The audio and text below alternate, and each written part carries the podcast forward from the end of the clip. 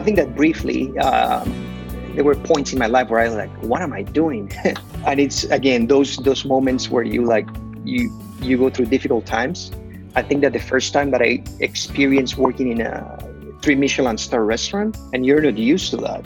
I was working 16 to 18 hours a day, sleeping on a basement in the restaurant, and getting the the, the, the amount of pressure that you get from the chefs at, at those restaurants. It was it was hard. I was I, think I was 18 years old. Um, I've never left, you know, Panama, and suddenly I'm, I'm in Spain uh, working in this place, and it was hard. And I was like, what am I what am I doing? Culinary School Stories is a weekly podcast that is dedicated to sharing the stories of people from around the world who have an association with a culinary school.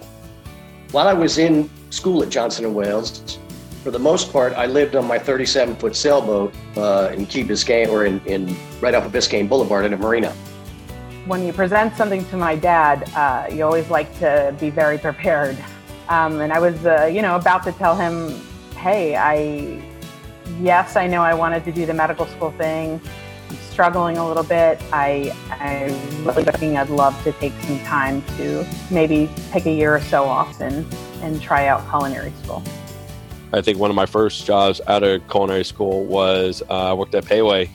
My name is Dr. Colin Roach, and I'm the host of Culinary School Stories. With years of experience as a professional chef and culinary educator, it is my joy and privilege to share the amazing stories of current culinary school students and alumni, as well as faculty and administrators whose lives have been influenced, impacted, touched, and or enriched, for good or for bad, from their culinary school experience. Oh yeah, I, if, if I had to, even if I had to pay, it was the best two years of my life was the best two years of my life because imagine waking up every day and just going in and, and cooking and learning.